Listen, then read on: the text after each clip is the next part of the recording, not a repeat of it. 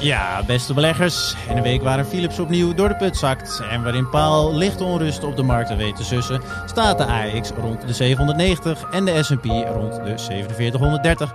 Tijd om te praten over beleggen. Dit is Voorkennis. Three ways to make a living in this business. The first, be smarter or cheat. No, I don't cheat. Beleggersbelangen presenteert Voorkennis.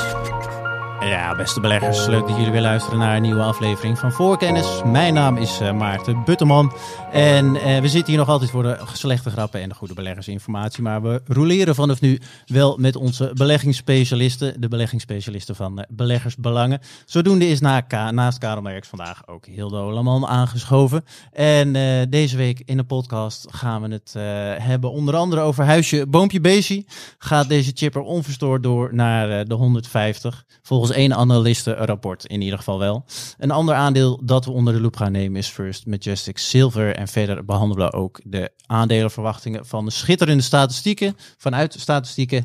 En gaan we weer even beleggen in de CO2-uitstoot onder de loep nemen. Zoals altijd beginnen we echter met de terugblik. En Hildo, daarvoor kijk ik om te beginnen jou heel even aan. Wat is je allemaal opgevallen deze week? Wat ik gisteren bijvoorbeeld interessant vond was de inflatie in de VS en China. Gisteren werden twee cijfers bekend. De decemberinflatie op jaarbasis in China was 1,5%. En in de VS was het hetzelfde cijfer, was maar liefst 7%. Enorm verschil tussen de eerste en de tweede economie van de wereld. En ik vind dat heel opvallend. Waarom?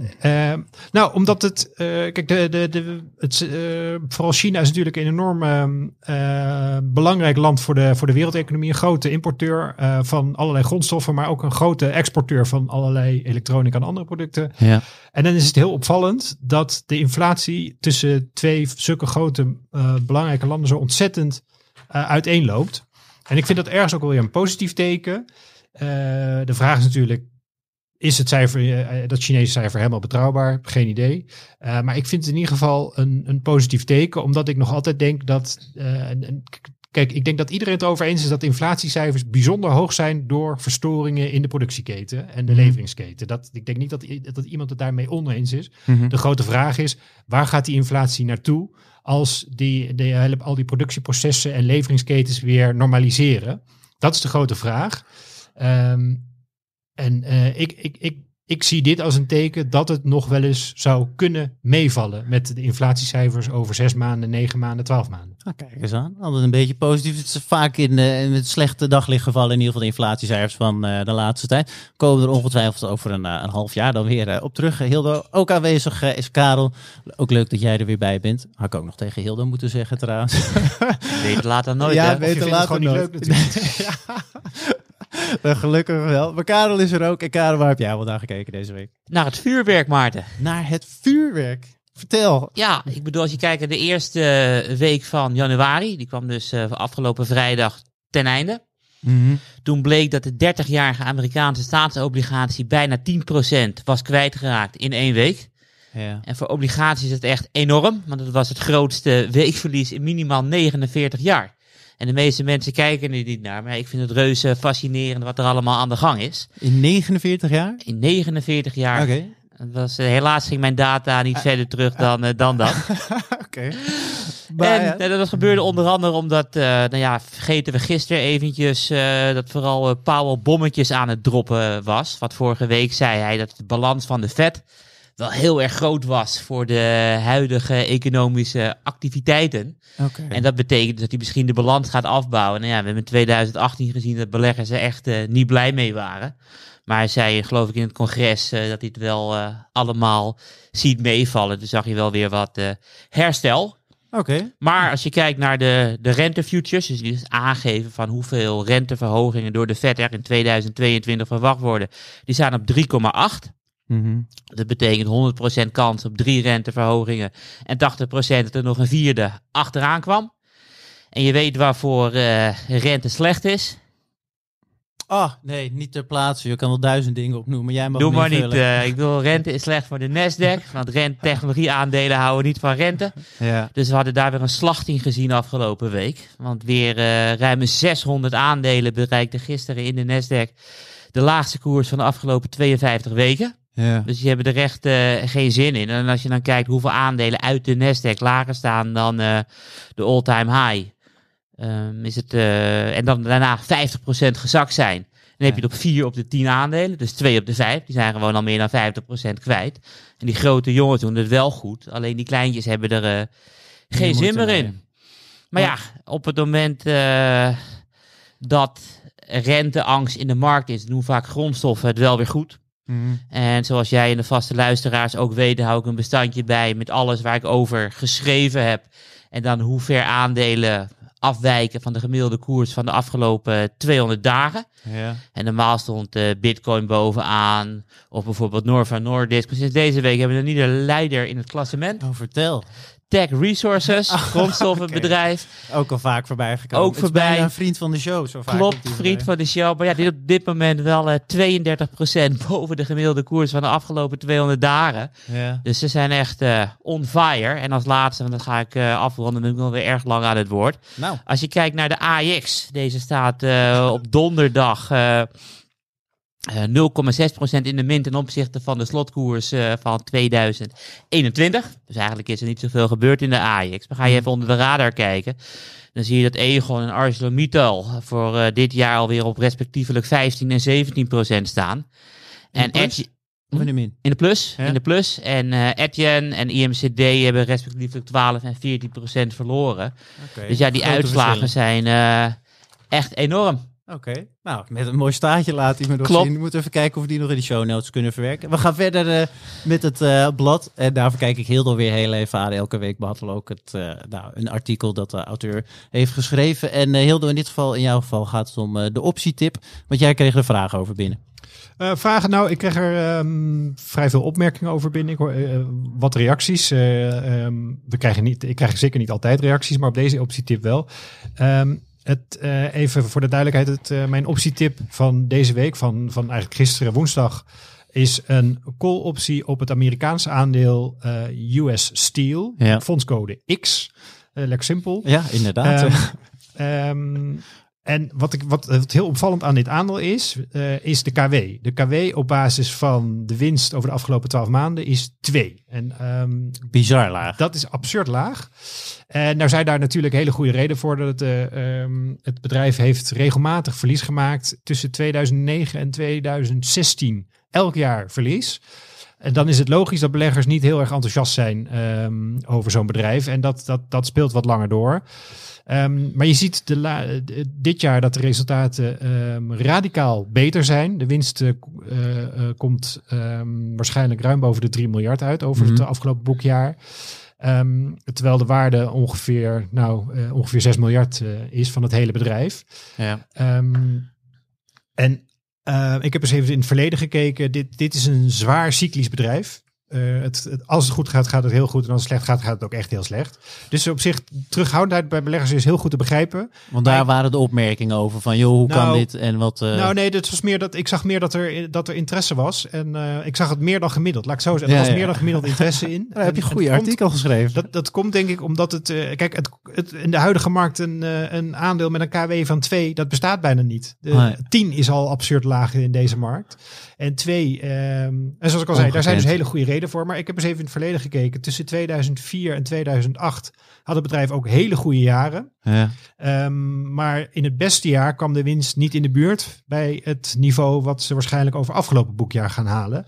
En toen steeg het aandeel van iets van, het zal zijn 2025 naar dik 150 in die 4 jaar. Ja. En nu staan we met een aanmerkelijk hogere winst al. Nog steeds op 5,26 was het gisteren. En toen is het al. Het is gisteren al een beetje opgelopen. Dat was een beetje pech voor mijn optietip. Ik had hem 's ochtends geschreven. En voor de luisteraars die het nu nog willen inspelen. Ja, het is wat is het, 4% erbij. Dus op zich, het is absoluut niet rampzalig. Okay. Maar ik vond het gewoon zelf een heel opvallend aandeel. En kennelijk vinden... lezers en luisteraars hopelijk ook. Dat ook.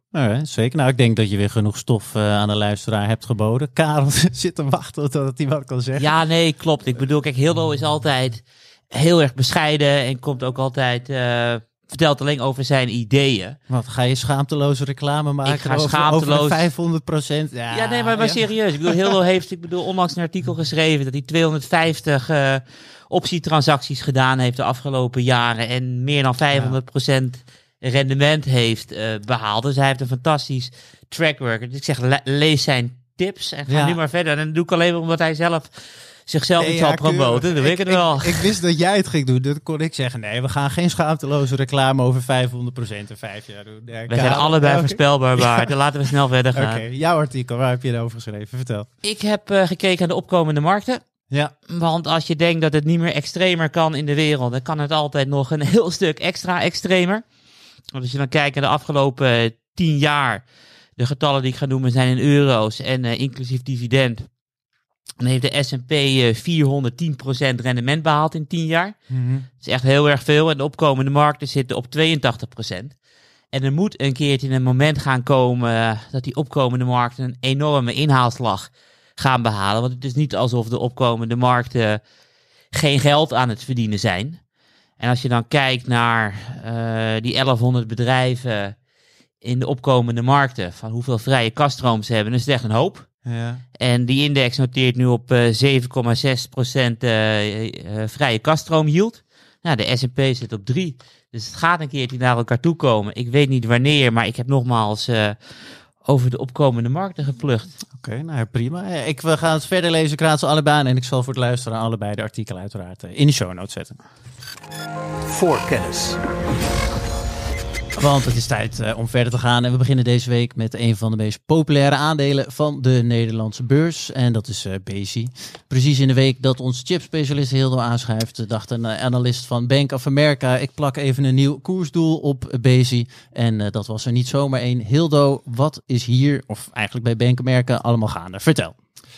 Ja, Bank of America, die heeft, daar hebben een aantal analisten, die hebben eventjes goed naar de chipsector gekeken. Die hebben de chipsector tot een van hun favoriete sectoren uitgeroepen. Mm-hmm. Daar hebben ze een heel rapport over geschreven. En hun favoriete large cap chipaandeel op de Europese markt is ASMI, een Nederlands bedrijf. Mm-hmm. En op de small en midcap markt is het Besi. Dat is om te beginnen opvallend, omdat Bank of America voorheen een koersdoel van $56 en een rating van underweight, dat eigenlijk neerkomt op een soort verkooprating had. Ja. En dus nu is gedraaid van underweight naar favoriet in de sector bij de small en midcaps. En het koersdoel heeft verhoogd van die 56 naar maar liefst €160. Ja. Echt verbazingwekkend. Er kwamen ook vragen over binnen. Het is een radicale verandering. En het is ook sterk afwijkend van de meeste analisten. De meeste analisten zitten tussen met een koersdoel tussen de €70 en €90.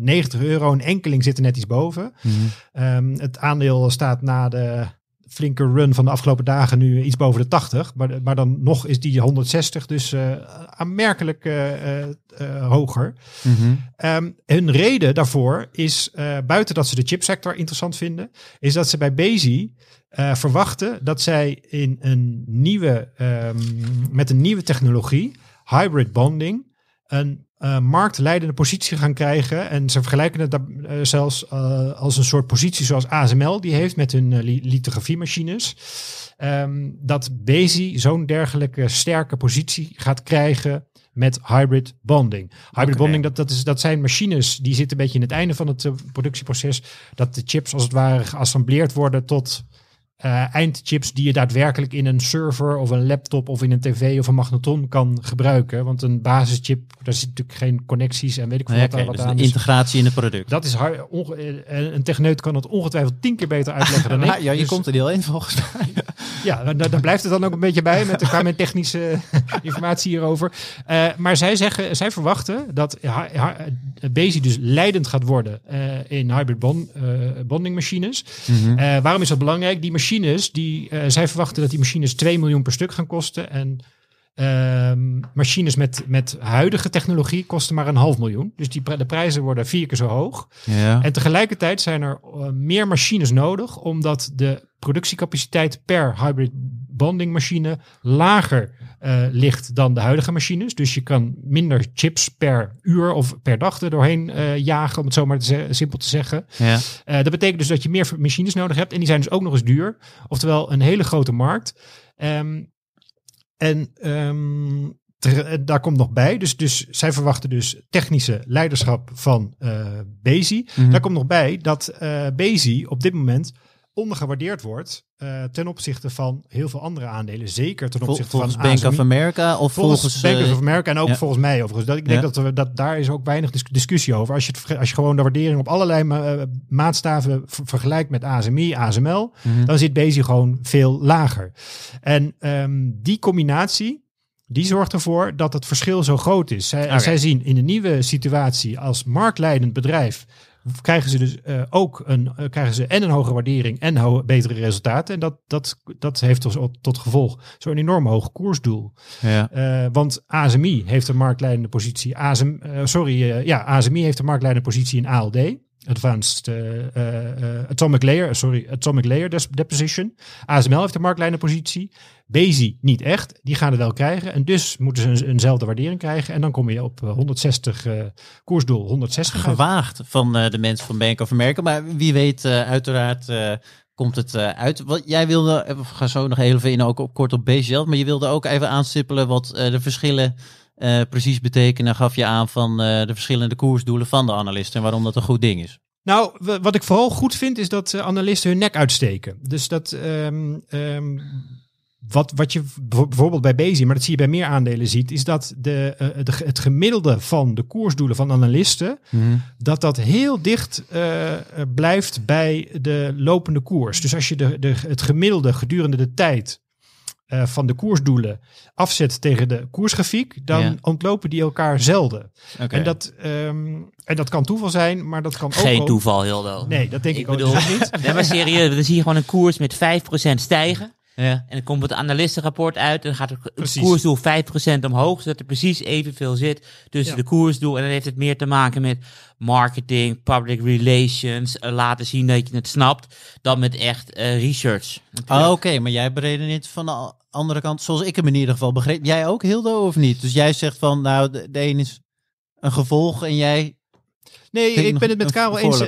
Heel veel, ik denk dat veel analisten bewust of onbewust de veilige kant kiezen. En als je je nek uitsteekt, dan kan je kop eraf gaan, bij wijze van spreken. En ik vind het dus heel bewonderenswaardig van de analisten van Bank of America. Ja. Dat zij gewoon onderzoek hebben gedaan. Zij hebben gewoon een mening gevormd. En die was zwaar afwijkend. Maar dat was geen reden om te zeggen weet je wat? Ja. We doen een koersdoel van 100, want dat oogt dan misschien niet zo dramatisch. Ja. Ze hebben het gewoon quote maken, de analyse gevolgd. Je kan beter op een conventionele manier falen dan op een onconventionele manier slagen als je reputatie hier belangrijk is. Ik weet niet wie dat zei, maar... Hashtag quote van de dag. Af en toe één per uitzending. Zeker, nee, mag zeker. Maar ik ben het helemaal met Hildo eens. Het is zeer gewaagd en gewoon inderdaad wat je zegt, volledig zoals de analyse zich voordoet, ook geen marketingreden, gewoon dikke stikken van 160 erop geplakt. En dat vind ik zeer bewonderenswaardig. Ja, nee, ik ook zonder meer. Ik ga echt volgen. Ik vind wel ook leuk dat ze gewoon... Daar was ik zelf ook over verbaasd, dat wist ik niet. Maar ze hebben de chipsector hun favoriete sector gemaakt. Ondanks al de immense rendementen van de laatste tijd. Ook zij zeggen gewoon, jij bent zelf ook erg te spreken over de chipsector. Ja. En zij zeggen ook gewoon nog van dit is de beste sector van allemaal. En de marktomstandigheden zijn gewoon ontzettend sterk. En dat gaat dit jaar niet, naar mijn mening, niet afnemen. En Bank of America is het kennelijk nu daar ook mee eens. Of misschien al langer, dat weet ik niet. Dan brengen ze het nu naar buiten, dat zou kunnen. Ja. Maar ze zijn het er ook mee eens. En... dat wil niet zeggen dat al die aandelen continu maar de lucht in vliegen. Want ik heb dus niet zo heel lang geleden ASML teruggebracht naar Houden. Omdat dat aandeel zo hoog staat. Ook ten opzichte van ASMI, Besi en andere bedrijven in die sector. Dus het is niet zo dat de bomen tot in de hemel groeien. Maar het is gewoon een sector waar het gewoon ontzettend goed gaat. En uiteindelijk kun je beter beleggen in bedrijven waar het gewoon goed gaat dan in bedrijven waar het slecht gaat. Ja. Zo simpel is het. En dat zal altijd zo blijven. En Hildo's verhaal klopt wel. Want ik bedoel, we begonnen natuurlijk met afgelopen week dat hij ook verwacht dat de inflatie wat naar beneden gaat komen. Nou ja, je ziet op het moment dat de inflatie oploopt. Ik bedoel, dan schrikken beleggers van die technologieaandelen. Het is niks voor niks dat ASMI dit jaar al 8% is kwijtgeraakt. Maar ja, ik bedoel, als die inflatie naar beneden komt, dan gaan ook die chippers weer, omdat het zo'n enorme groeisector is. Dus het verhaal klopt wel wat hij houdt. Ja, dat is wel zie je dat als een gevaar, de inflatie die eraan komt voor de chipsector? Die niet aankomt. Of niet aankomt, ja. Mijn mening van inflatie is dat het best wel de komende jaren hoger zou kunnen liggen dan voorgaande jaren. Dat is ook niet zo moeilijk overigens. Maar dat het niet zo problematisch zal blijven als het de laatste tijd is. Ik denk dat naarmate alles normaliseert, dat die inflatie wel weer wat ook kalmeert.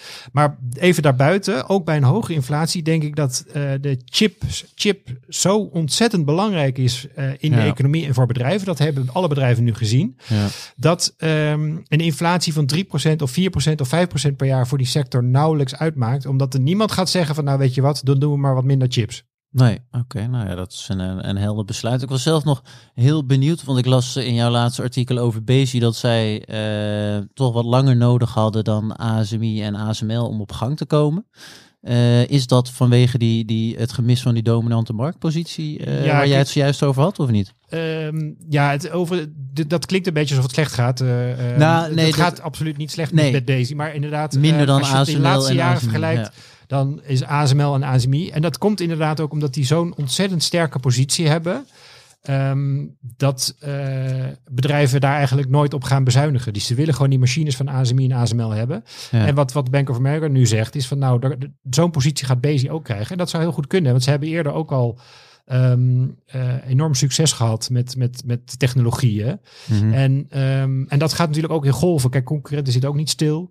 Dus en als je, want ik heb ook net even weer bekeken, als je Besi de afgelopen 10 jaar vergelijkt met ASMI en ASML, dan heeft het aandeel het ver uit het beste gedaan van die drie. Oh wel? Oh, joh, ik zat toevallig had Jeff, namelijk een collega van ons, Jeff Thijs, vandaag grafiek van de dag, de laatste 5 jaar van de Nederlandse chippers. Maar als je 10 jaar kijkt, dan zie je andersom. Dan is het andersom. Dan staat Besi op dik plus 3000, ruim plus 3000 en die andere twee ongeveer plus 2000. Dus het is ook maar hoe je kijkt. Besi, de laatste jaren is qua resultaten misschien net iets minder, maar het is absoluut niet slecht. En als je het op lange termijn bekijkt, gaat het gewoon hartstikke goed daar. Oké, nou kijk eens aan. Een mooi besluit van het onderwerp. Voor de luisteraar die nog heel even verder wil lezen, ik zal in de show notes ook nog even een sectoranalyse zetten van Hildo. De kansen, de risico's en adviezen op rij. Voorkennis. En het volgende onderwerp is wellicht net zo populair als Besi. En dat is in dit geval het edelmetaal zilver. In dit geval behandelen we het aan de hand van het aandeel First Majestic Silver. Sinds ik bij Beleggersbelangen werk kwamen de artikelen voorbij met de volgende titel: Zilverbedrijf met gouden toekomst. Vervolgens tijd om winst te nemen. Daarna ondanks koersknal te goedkoop. En dan ging het uiteraard over First Majestic. En als laatste zilver met een gouden randje. Blijkbaar was de creativiteit bij de laatste overgenomen van de eerste. Maar Karel, ik heb heel even gekeken en wat een rit maakt dit aandeel. Kort na de publicatie van het eerste artikel is het door de helft gegaan. Daarna plus 400% en daarna weer door de helft. Nou, je kan de rekens opmaken voor wie is. Maar 2 jaar later ongeveer terug bij af. Wat een aandeel. Geen wonder dat je het hierover wil hebben, man. Wat is hier allemaal gaande? Vertel. Ja, een hoop. Ik bedoel, we hadden natuurlijk een jaar geleden dat het door Wall Street Bets de zilverprijs omhoog werd geduwd. Want het zou even naar 1000 gaan. Oh, ja, dus al die mijnbouwbedrijven gaan als een hefboom in mee. Ik bedoel, we hebben natuurlijk oplopende inflatie gehad. En we hebben nu een vet die aan het verkrappen is. Dus van dat betreft is het een hele wilde rit. Ja. Alleen zilver heb ik echt opvallend hoe populair dat is. Dus ik bedoel, deze week heb ik me ook bezig gehouden om zoveel mogelijk zilvervragen te beantwoorden. Dus ik heb onder andere de grafiek van de dag heb ik Wheaton behandeld. Ja. Om te laten zien dat die aandelen gewoon goedkoop zijn. En nu wil ik eventjes wat data noemen over First Majestic Silver en waarom ik op de lange termijn in zilver geloof. Via dit aandeel. Okay. Dus ik ga nu een aantal feitjes storten. Als het te lang duurt, moet je maar ingrijpen, Maarten. We gaan verder met Hildo. Ten eerste, ik bedoel, als je dan kijkt naar die zilverproductie. Dus hoeveel zilver halen we naar boven. Ja. We hebben een soort piek zilver bereikt. Want in 2016 kwam 880 miljoen ounces naar boven. En sindsdien daalt de zilverproductie. En het is maar de vraag of we ooit weer naar die 880 miljoen per jaar gaan. Waarom daalt dat? Nou, op een gegeven moment hebben we gewoon alles uit de grond gehaald. Oh. Of in ieder geval het makkelijk te winnen zilver. Okay. Dus op een gegeven moment moet je steeds meer gaan zoeken. En steeds meer gaan investeren om wat te vinden. Je moet dieper vinden. De kosten worden hoger en het wordt niet meer waard. Je hebt natuurlijk ook de zilverpercentage. Dus als je gewoon een kuub naar boven haalt uit een zilvermijn. Dan hoeveel percentage is zilver, dat zie je ook alleen maar dalen. Dus het wordt steeds lastiger. Oké, dus 2016 de piek? Loopt 880 miljoen. Maar ja, we gebruiken jaarlijks meer dan een miljard ounces aan zilver voor van alles en nog wat. Mm-hmm. Dus er zit een gat van een paar honderd miljoen. En dan moet jij vragen van, hoe kan dat? Want ik bedoel, hoe kan er een gat zijn? Hoe kan dat, Karel?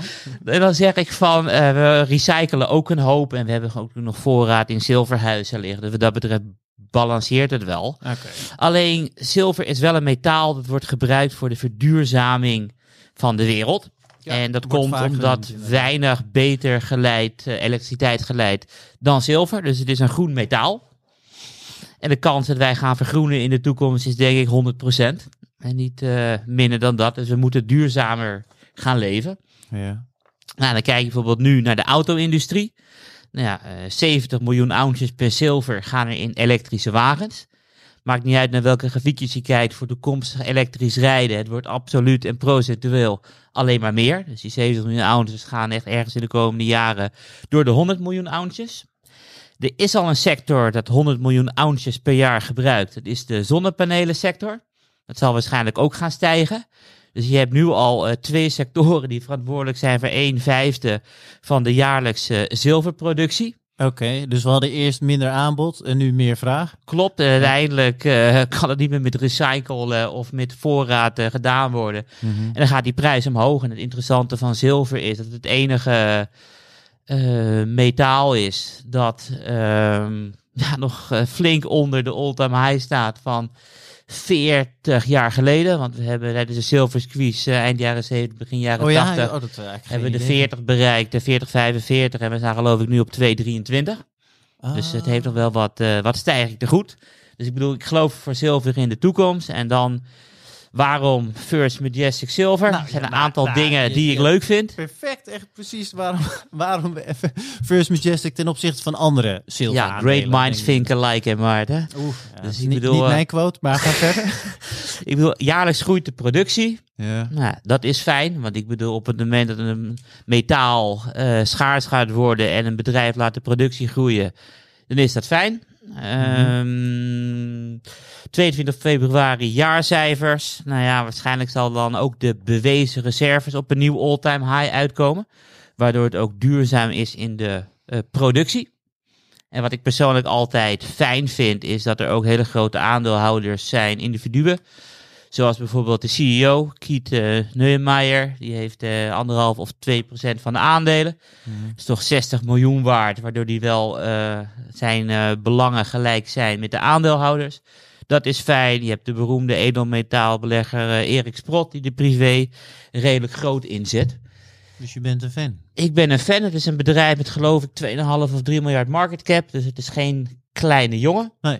En ja, op het moment dat die zilverprijs gaat, dan gaat ook First Majestic. Ja, want daar wilde ik zo nog een vraag over stellen, over die relatie. Ik ben ook benieuwd naar Hildo. Hou jij überhaupt bezig met zilver, edelmetalen? Ja, ik vind zilver al jaren een heel interessant metaal. Onder andere om de redenen, eigenlijk voornamelijk ook om de redenen die Karel net ook al heeft opgenoemd. Dus daar hoef ik op zich niet aan toe te voegen.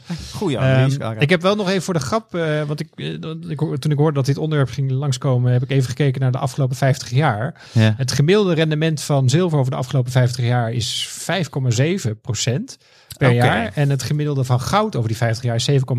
En nou is het natuurlijk wel ontzettend afhankelijk van welk puntje meet. Als je bijvoorbeeld 2011 gaat meten, dan komt zilver er een stuk beter uit dan goud. En zo zijn er meer jaren. Dus dat is altijd het meetpunt. Ik dacht dat is heel erg wel redelijk gekoppeld zaten, ja, die twee. Maar er zit nu een groot verschil tussen de zilver en de goudprijs. En die ratio, wat wel vaker gebeurt, is dat de goudprijs wordt gedeeld door de zilverprijs. Ja, en dan krijg je een bepaalde ratio. Ja. En die zit nu ergens rond richting de 80. Het is overigens toch veel hoger geweest, boven de 100, niet zo lang geleden. Ja. Maar het was in de jaren 70 bijvoorbeeld 20, 30. Een beetje dat soort getallen. Dus zilver ten opzichte van goud. Even voor mijn beeldvorming. Oké, dat is alleen ten opzichte van elkaar. Wat van elkaar. Dan, zeg verder niks over de waardering. Maar het leuke is, goud en zilver bestaan al 200 jaar. En ik zal ook even naar jou een grafiek sturen van de verhouding vanaf 1800. Bedoel je beleggen daarin? Of? Nee, gewoon een prijs. Ik bedoel dat er gewoon precies, op de beurs verhandeld wordt met goud en zilver. En daardoor kan je ook zien hoe die verhouding tussen die twee metalen is. En ik bedoel, op een gegeven moment was natuurlijk goud lag vast, want we hadden een gouden standaard. Maar ja, er werd wel gehandeld in zilver. Ja. Dus je hebt echt honderden jaren aan grafieken. En wat Hildo ook zegt, is van, nu het nu 80, het is ook wel eens boven de 100 geweest. En goud stijgt vooral in extreme perioden. Als er weer een Tweede Wereldoorlog voorbij komt, dan gaat goud door het dak heen. Omdat je makkelijker een goudklompje in je zak kan doen dan een kruiwagen vol met zilver. Dus in tijden van de oorlog gaat goud harder. Maar als je dan kijkt de afgelopen 200 jaar, we hebben ook wel eens 10 of 15 bereikt. En ik bedoel, als hij dan van 80 naar 10 gaat, het zal niet gebeuren op korte termijn. Maar dan zie je wat voor enorme bewegingen zilver in de afgelopen 200 jaar af en toe gemaakt heeft. Oké, en dan? Want dan heb je nog de keuze, nou goed, ik wil een positie in zilver hebben of een positie in een bedrijf die in die markt zit. Waarom kies je dan in dit geval voor First Majestic Silver boven een positie, al dan niet via een ETF of een ander product, op in zilver? Het is risico-rendement. Dus ik ga even een vergelijking maken. Stel je belegt in wereldwijde aandelen. Mm-hmm. Dan krijg je over een extreem lange periode krijg je 7%. Mm-hmm. Het risico is heel erg laag, omdat die 7% gemiddeld, die werkt al sinds 1604. Mm-hmm. Dus ik bedoel, kan ook een grafiek noemen met 400 jaar aandelen en die krijgt 7%. Top, weet je, risico is echt laag. Stel je wil meer rendement, dan kies je bijvoorbeeld bepaalde regio's uit. Ja, we hebben bijvoorbeeld gehad dat de Russische aandelen in 1917 naar 0 gingen. Of in de Chinese aandelen in 1949 naar 0. Dan ben je alles kwijt. Nee, je kan bijvoorbeeld ook kiezen, ik beleg niet in zilver. Maar ik ga bijvoorbeeld beleggen in Wheaton, een streamer die dus zilver opkoopt. Maar ja, dan heb je wel weer een bedrijfsrisico. Dus, en als je denkt van ik ga niet in landen beleggen, maar ik ga bijvoorbeeld in individuele aandelen beleggen. Dan kan je echt zo'n Besi pakken met 4000%. Maar ja, als er een lijk uit de kas valt als bij Wirecard, dan ben je al je geld kwijt. Dus de vraag is ook van hoeveel risico wil je? Weet je, zilver op lange termijn is een stuk lager risico dan First Majestic. Ja, maar als de zilverprijs gaat, dan ontploft First Majestic. Dus het heeft alles te maken met wat voor risico de belegger wil. Ik bedoel, als je gewoon de zilverprijs volgt, heb je een mooi rendement. Wereldwijde aandelen, mooi rendement. First Majestic, dan heb je extra risico's. Okay. Dus hoe meer rendement je wil, hoe meer risico je moet nemen. Helder, nou dat is een mooi besluit. En voor de luisteraars, ik zal het laatste genoemde artikel zilver met een gouden randje ook nog heel even in de show notes zetten. Voorkennis. En het volgende onderwerp komt alweer aan bod. En Karel noemde al wat heerlijke statistieken. En wie daar ook echt in thuis is, dat is Hildo. En zodoende speelde ook bij Hildo het idee dat onder beleggers het idee speelt dat de grote jaaruitslagen eigenlijk maar weinig voorkomen. Maar 2021 hoort ondanks een geweldig rendement niet eens thuis in de top 10 van de S&P. Hildo, waarom moeten beleggers hier naar kijken? Vertel. Nou, het is denk ik heel belangrijk om je te realiseren wat er op de beurs allemaal kan gebeuren. En misschien met een kleine anekdote kan ik wel even uitleggen wat ik bedoel. En ik heb het idee dat bij meer mensen leeft. In mijn eerste baan, toen werkte ik op de beurs. En er werd op onze afdeling elk jaar een spelletje gespeeld. Dat was simpelweg, heel simpel, voorspel de AEX eind dit jaar, 31 december. Mm-hmm. Tientje inzetten, nou allemaal in de pot. Wat ik heel vaak in de eerste paar jaar deed, was een koers nemen van ongeveer, laten we zeggen, 7% boven de 1 januari stand. Ik won dus nooit. En dat is precies wat ik bedoel. Ja. De gemiddelde indexstijging van zowel de AEX als de S&P, die komt ergens in de buurt van de 7% per jaar. Ja. Nou, dat is natuurlijk op zich prima. Maar het grappige is, als je naar de daadwerkelijke jaaruitslagen kijkt, dan is dat eigenlijk alles behalve 7%. Er komen allerlei uitslagen voor.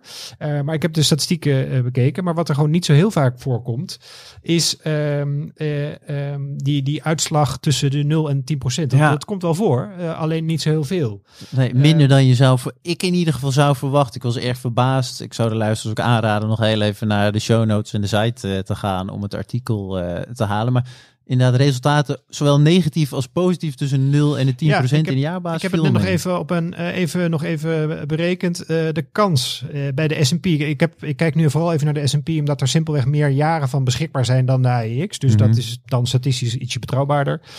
Voor de AEX zal het ongetwijfeld niet veel verschillen. Maar de kans dat je in de S&P een stijging van ofwel 15% of meer krijgt, ofwel een daling, is 53,9%.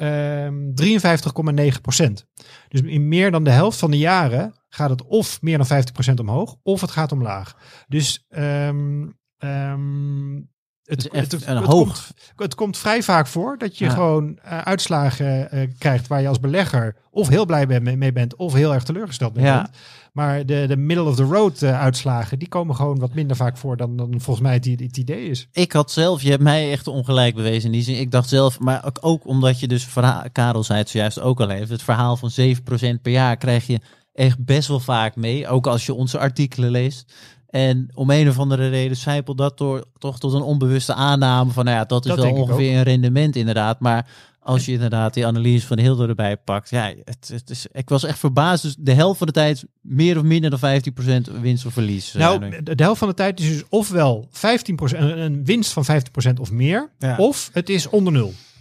Dat is meer dan de helft van de tijd. En ik heb net even gekeken, sinds 2000 hebben we 4 jaren gehad dat de S&P met meer dan 25% is gestegen. Ja, bizar. Alleen al sinds 2020. Dus zo bijzonder is het niet.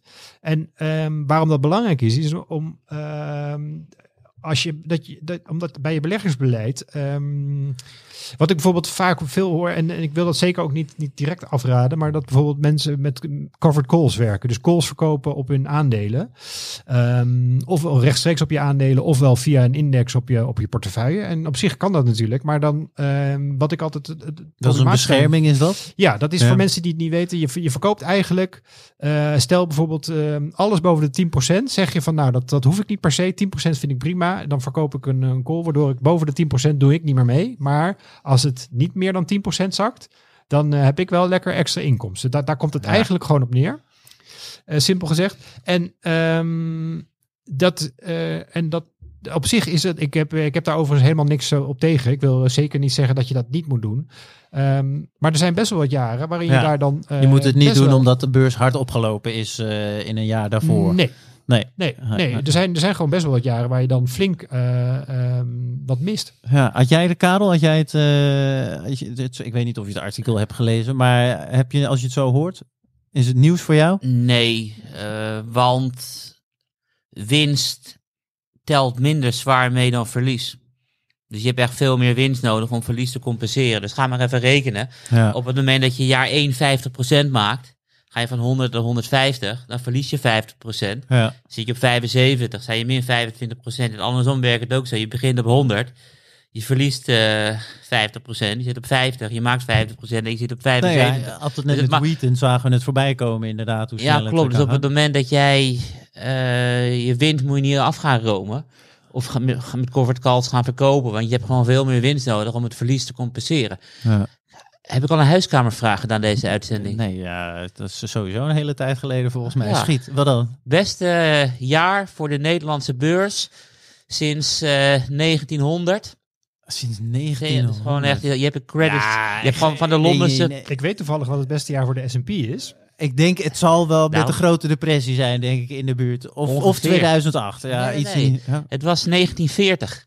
Okay. Dus tegen de beurs met 142%.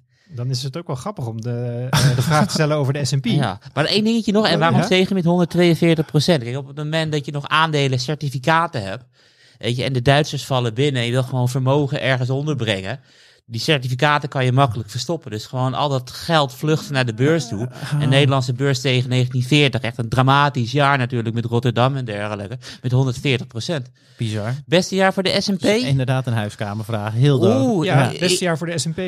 Ik weet sowieso dat 1932, 1933 was het geloof ik rond de 100%. Instinctief ging ik ook naar de jaren 30 inderdaad. Ja, want ik bedoel, als ik in juni mag kopen in 32, dat juni 33 volgens mij ruim 100%. Dat klopt, maar puur kalenderjaren is het 1954, gek genoeg. 54? En ja, waarom? Ja, dat, ik heb me daar niet heel erg in verdiept. Maar op zich, ik denk dat de naoorlogs, de wederopbouw, de economische wederopbouw in Europa vooral, maar in de VS waren de jaren 50 natuurlijk best wel booming years. Dus ik vermoed dat dat de oorzaak is. Ik heb me er verder niet in verdiept, maar het verbaasde mij heel erg, omdat ik hou die statistieken bij, het verbaasde mij heel erg dat bij de kalenderjaren 1954 gewoon op één staat. Overigens niet heel veel meer dan 2 jaren in de jaren 30. Nee, maar het kalenderjaar is wel belangrijk. Want ik bedoel, de S&P ging natuurlijk min 50%.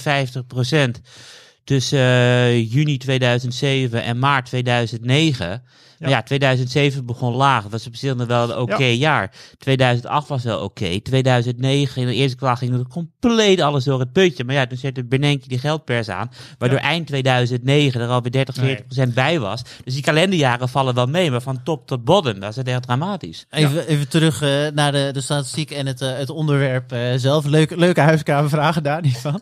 Maar ik ben toch wel benieuwd, Hildo, wat jij hebt gewoon, jouw manier van beleggen is echt wat dat betreft, ja, rationeel ingesteld, meer dan volgens mij, ik weet, dan andere beleggers. Je zegt van, nou ja, kijk, dit blijkt uit de geschiedenis. Wat is het met je optiebeleggen, zeg je bijvoorbeeld ook tijd, aandelenmarkten stijgen 70% van de tijd. Ja, precies. Voor beleggers die zich hier willen inlezen, meer misschien is het echt, zeg ik het, is het kort door de bocht, dus ik zeg meer beleggen aan de hand van statistiek. Heb je iets van boeken misschien, waarvan je zegt, nou, hier zou ik mee beginnen? Dat weet Karel, denk ik. Karel ziet Karel weet dat misschien beter dan ik bedoel, elk jaar heb je een studie van de London Business School in samenwerking met Credit Suisse. Yeah. Dat zijn dus die aandelenrendementen vanaf 1900. En elk jaar pakken ze er één onderwerp uit wat ze dan helemaal gaan uitdiepen. Dat is zoveel statistiek en zoveel interessant. En ik bedoel, het staat niet op één qua leesvoer. Het zijn echt de brieven van Warren Buffett. Maar dit Credit Suisse jaarboek is ook verplichte kosten. Daar denk ik op 2. Okay. Zoveel data, zoveel statistieken. Ook met slecht presterende sectoren, waarom die slecht presteren. Dus bijvoorbeeld de spoorwegaandelen werden in 2015 genoemd. Oh, daar komen al jouw anekdotes vandaan. Ja, wat denk jij nou? Ik vind sinds niet ter plekke. Nee, ja, dat zou het zijn. Goede informatieve podcast was dat geweest. Nee, maar super. Dat is leuk voor de luisteraars om nog heel even mee te horen. En voor de luisteraars die een beetje een beter idee willen krijgen van hoe Hildo kijkt naar de dingen. Ik vond ze 11 erg leuk en ik zet het artikel ook nog heel even in de show notes. Voorkennis. Want we gaan verder met het laatste onderwerp. Karel kreeg deze week niet alleen vragen binnen over beleggen in zilver. Er kwamen ook vragen over het beleggen in de rechten van de koolstofdioxide. Klopt. En wilde je al gaan praten? Of, ik had het idee dat je me wilde gaan overnemen. Ik laat je altijd uitspreken, dat weet je maar. Maar je mag hem overnemen bij deze. Wat voor leuke vragen heb je al binnengekregen? Vertel. Beste Karel, je schrijft die WisdomTree Carbon ETC als een echte duurzame belegging. Ja, even voor de duidelijkheid, die hebben we een tijdje geleden getipt. En ook altijd in de show. Klopt. En deze meneer is daar ingedoken, omdat hij wel behoefte had aan een echte duurzame belegging. En hij vroeg zich af of het wel zo duurzaam was. Mm-hmm. Want hij is net als mij overtuigd dat CO2-rechten in de toekomst alleen maar duurder zullen worden. Ja. En op het moment dat je dan die rechten omhoog duwt, dan zorgt dus het geld wat jij in die markt stopt, dat sommige bedrijven die vervuilend zijn in Europa meer moeten betalen voor die rechten. Ja. En dat zorgt er ook voor dat er gewoon meer innovatieve krachten komen om duurzaam te produceren. Maar hij zegt van, je koopt die rechten niet. Nee. Je koopt natuurlijk een swap. Even voor de luisteraar, het gaat in dit geval hier om de CO2-rechten die bedrijven kunnen kopen en verkopen. Daar is op dit moment een product voor gemaakt door WisdomTree, waardoor je daarop kan inspelen. Klopt, en het is interessant omdat gewoon Europa van die CO2-uitstoot af wil. Dus elk jaar worden de rechten uit de markt genomen. Ja. En die prijs moet gewoon elk jaar omhoog, omdat het een hele goede incentive is om schoner te produceren. Ja. En als beleggers dan die prijs omhoog duwen, dan moeten vervuilende bedrijven nog meer betalen. Daardoor is het echt een duurzame belegging. Alleen deze man zegt, ik heb er goed naar gekeken. Ja. Alleen, je koopt dus niet die rechten. Je koopt een synthetische belegging, waarbij je een tegenpartij hebt. En die tegenpartij betaalt jou de prijs waarvan die rechten gestegen zijn, voor de hoeveelheid. Ja. Dus hij zegt van ja, ik bedoel, ik krijg misschien wel die winst, maar hoe duurzaam is dat? Want drijft het de prijs op van CO2-rechten, als het zo is? Nou ja, direct niet. Nee. Indirect wel. Okay, want op het moment dat jij een zakenbank bent en je maakt zo'n product, ja, dan ga je natuurlijk jezelf hedgen. En je wil gewoon delta-neutraal zijn en je verdient aan de kosten van dat product. En niet omdat jij denkt dat die de CO2-rechten gaan dalen, waardoor je die short-positie wil. Nee, oké, dus die dikken zichzelf in. En ja, dus ik bedoel, je hebt dan een soort scenario van wij kopen die WisdomTree product. Ja. WisdomTree sluit met Merrill Lynch en Citigroup een swapcontract af. Dus op het moment... en de prijs van het swapcontract is afhankelijk van die prijs van die CO2-rechten. Maar ja, Merrill Lynch en Citigroup willen natuurlijk niet gewoon naked die producten hebben. Nee. Dus die kopen zelf die rechten. Dus op het moment dat je die rechten koopt, dan duw je indirect via Merrill Lynch en Citigroup die prijs alleen maar omhoog. Dus op het moment dat je die rechten koopt, is het naar mijn mening wel een duurzame belegging. Ja, wel een leuke vraag overigens. Vervolgens kwam er de vraag binnen van ja, Merrill Lynch en Citigroup hebben die swap. Maar ja, wat nou als daar een lijk uit de kast valt en ze vallen om? Wacht heel even, jij hebt dit antwoord gestuurd naar die Albanese en toen kwam deze als vervolgvraag? Nee, is weer een andere vraag van iemand. Die zegt van ja, ik bedoel, zakenbanken kunnen failliet gaan. Denk aan Lehman Brothers, die kunnen de boel belazeren. Ja, ja, ja. En wat nou op het moment dat we belazerd worden? Nou ja, zo denkt WisdomTree ook. Dus die zegt van ja, ik wil best het contract afsluiten met Merrill Lynch en Citigroup. Maar er moet wel onderpand komen. En het onderpand zijn de meest veilige belegging aller tijden. Dus Amerikaanse staatsobligaties ter waarde van 103% van de portefeuille. Dus op het moment dat ze belazerd worden, hebben we die staatsobligaties en zijn we niet ons geld kwijt. Oké, maar ja, leuke vraag inderdaad. Van een kritische luisteraar slash abonnee in ieder geval die je binnengekregen. Kwam er nog meer op binnen of niet? Anders heb ik zelf namelijk nog ga maar los, Maarten. Ja, okay. Ik was namelijk benieuwd voor een belegging als deze komt er niet. Het lijkt mij als een risico in ieder geval dat er komt een punt dat die stijgende CO2-prijs de grote powers that be bedrijven zoveel gaat kosten dat het niet houdbaar is. En dat zijn toch nog bedrijven met enorm veel, die bieden gewoon ontzettend veel banen. Komt er dan niet een punt dat zij zeggen van, nou ja jongens, alles leuk en aardig, maar we moeten hier tegen ingaan en Europa, het is een leuk bedacht, maar dit kan gewoon niet? Hoe groot... Het is heel irritant om wedervragen te gaan stellen, maar die ga ik toch doen. Hoe groot is de kans dat wij zeggen met het klimaat, de prijs om het klimaat te redden is te groot? Ja, oké. Nee, als je ook kijkt in Duitsland, er zijn de groenen in de regering.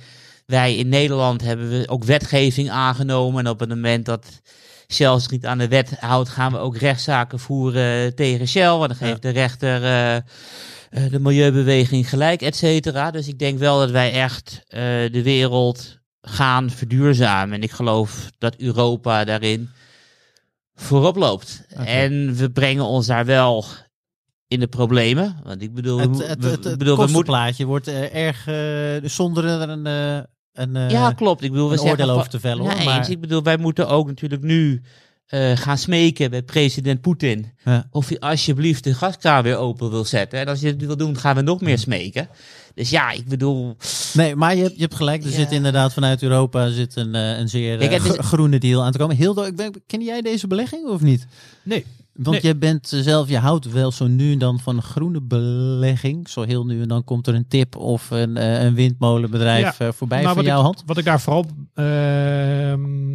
vind is dat, kijk, wat Karel zegt, dat klopt natuurlijk. Die duurzaamheidsbeweging, die gaat voorlopig niet stoppen. Mm-hmm. En dat betekent dus als belegger dat je daar eigenlijk ook wat mee moet. En ik vind het dus interessant om dan aandelen te vinden van bedrijven die daarvan gaan profiteren. Ja. En die zijn er. Overigens zijn het er ook weer niet al te veel. Want bijvoorbeeld, als ik even voor me mag aanhalen, ik heb een aantal maanden geleden een tip gegeven van een Amerikaans bedrijf dat handelt in agrarische grondstoffen. Ja. Bangen heet het. Een beetje gekke naam, maar goed. Het is overigens een Nederlandse naam, maar daar gaat het niet om. Maar wat ik daar toen ook bij heb geschreven, zij profiteren heel erg van bijvoorbeeld van de vraag naar biobrandstoffen. Dat zijn natuurlijk dat komt van agrarische gewassen en daar profiteren zij van. Daar verdienen ze een hoop geld aan. Dus in die zin is dat aandeel daardoor in de context van duurzaamheid interessant. Maar tegelijkertijd zijn biobrandstoffen ook weer discutabel. Want hoe duurzaam is het? Het is hernieuwbaar, dus het is op zich beter dan olie en gas uit de grond halen. Maar tegelijkertijd is bossen platbranden om daar vervolgens akkers van te maken waar je dan vervolgens biobrandstof van maakt, is natuurlijk niet heel erg duurzaam. Nee. Dus het is moeilijk, even mijn punt is, het is heel moeilijk om bedrijven te vinden die echt 100% duurzaam zijn. Ja, ondanks alle criteria die er zijn, is het echt niet zomaar gedaan. We staan nog pas aan het begin, hè? Want ik bedoel, wat ik dus heel schokkend vond van die klimaatconferentie in Glasgow, dat er met Brazilië afgesproken is, ze mogen regenwoud blijven kappen tot 2030. En vanaf 2030 moet gewoon in stand blijven wat er is. Dus ik denk, dat we nog 9 jaar afspreken om het belangrijkste regenwoud ter wereld te mogen kappen. En dan vanaf 2030 stoppen we ermee. Dus ik bedoel, er zijn nog met de kans dat het dan nog wordt verlengd naar 2035. Klopt, weet je. In India en China moesten wat met steenkolen, et cetera. Dus we staan pas aan het begin en die rechten moeten gewoon omhoog met prijs. Want anders blijven we gewoon uitstoten. Oké, nou, dat is een mooi besluit van het onderwerp. Ik zal het artikel ook in ieder geval weer heel even in de show notes zetten. Voor de grote show notes. Voor uitblikken, ja, inderdaad. Voorkennis.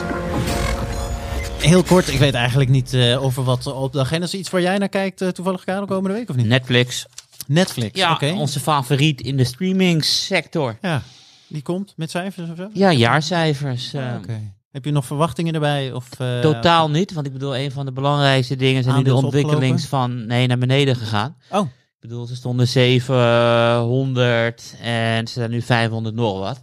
Dus ze hebben ook last natuurlijk van de rente die de afgelopen weken is opgelopen. Want alleen, ze hadden toch wel een all-time high, hebben we een tijdje geleden behandeld. Klopt. Ik bedoel, we zijn begonnen met volgen op, ik ben er gewoon al een tijdje niet meer geweest. 250 en het is redelijk snel van 250 naar 700 gegaan. Ja. En nu weer 500 nog wat. Okay. Alleen ze willen natuurlijk gewoon breder zijn met games. Ik heb het gezien. Ik krijg allemaal games. Klopt, alleen het leuke is natuurlijk van, kijk, Disney is heel erg veilig. Ja. Want die richt zich op kinderen, et cetera. En een hele niche. Kijk, en Netflix is af en toe aan het experimenteren. Dus die komt met zo'n, spreek het goed uit, Squid Games of zo, die Zuid-Koreaanse. Ja.